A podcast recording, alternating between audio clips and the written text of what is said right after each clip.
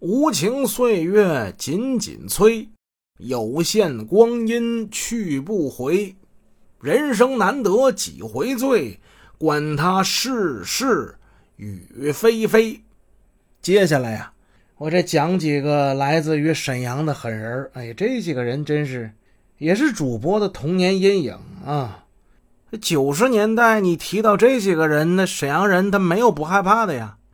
我那时候还小，你别看我小啊，但那个时候的记忆，我现在还是很深刻的。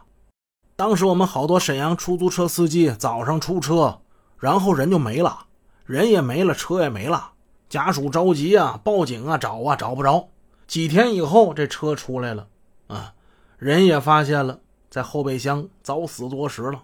这伙歹徒穷凶极恶呀，抢车用这出租车作案，把司机就一杀，后备箱一扔。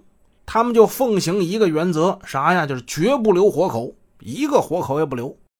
这伙人呢，杀人抢劫三十八起，杀死杀伤数十人。崔宝纯胆儿大吧？这帮人比崔宝纯胆儿还大，他们连运钞车都敢抢。他们犯下了震惊全国的三八大案，今天就给大家讲讲这主犯孙德林。这三八大案呢，是一九九九年的时候，沈阳警方一举侦破的。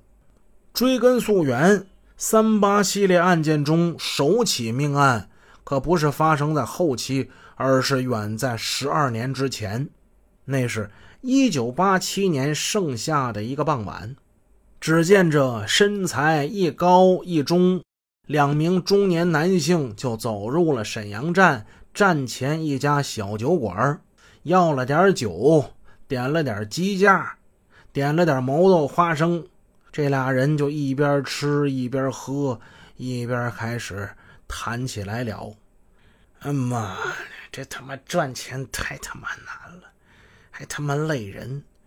咱们干点什么玩意儿能来钱快呢？妈的，愁死我了！高个那男的目露凶光，显得是愤愤不平。大哥呀，有话你就说啊！中等个那个把耳朵凑近了一些，显出一副唯命是从的样子。我合计着吧，咱们瞅准机会干他妈一把啊！干他一把！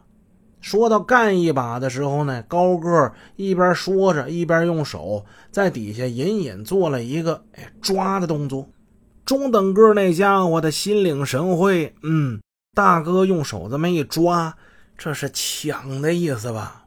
他也跟着暗暗的点了点头。大哥，这个，他一边说自己手也抓了一下，干这个来钱可快呀，那个。我认识一小子，仅限石山人，现在在广州，他就干这个。哎呀妈，这两年趁老了钱了，那还说啥？肯定是干这个来钱快了。这一把要是瞅准了，干好了，这一下就把半辈子钱都给干出来了。哎呀，兄弟啊，想不想整他一把，干他一票？啊？其实这个话题，二人已经不是第一次谈起了。高个那个已经提过好几次了，今天又说这事儿了。但是今天呢，他说这事儿显得是格外的用心。大哥，我都听你的，哎，你就说呗，怎么个干法？怎么干呢？东陵那边有个派出所的所长，这哥们儿他妈的每天都带着枪在身上。说到枪，这时候二人机警的左右扫了几眼，他们说话的声音显得更低了，再说什么就听不见了。二人屈屈屈屈屈屈，就开始在那密谋。七月二十七日中午，这两个人带着一个扁形的菜筐，踏上了通往抚顺的公共汽车。这小扁筐里头，在旧报纸底下。藏着那大个从市场肉案子上偷来的一把剔骨尖刀，还有他在厂里截断的两根一尺长的铁棒。傍晚时分，他们就跟幽灵似的，在抚顺火车站站前广场徘徊。他们干什么呢？他们找作案目标呢呗。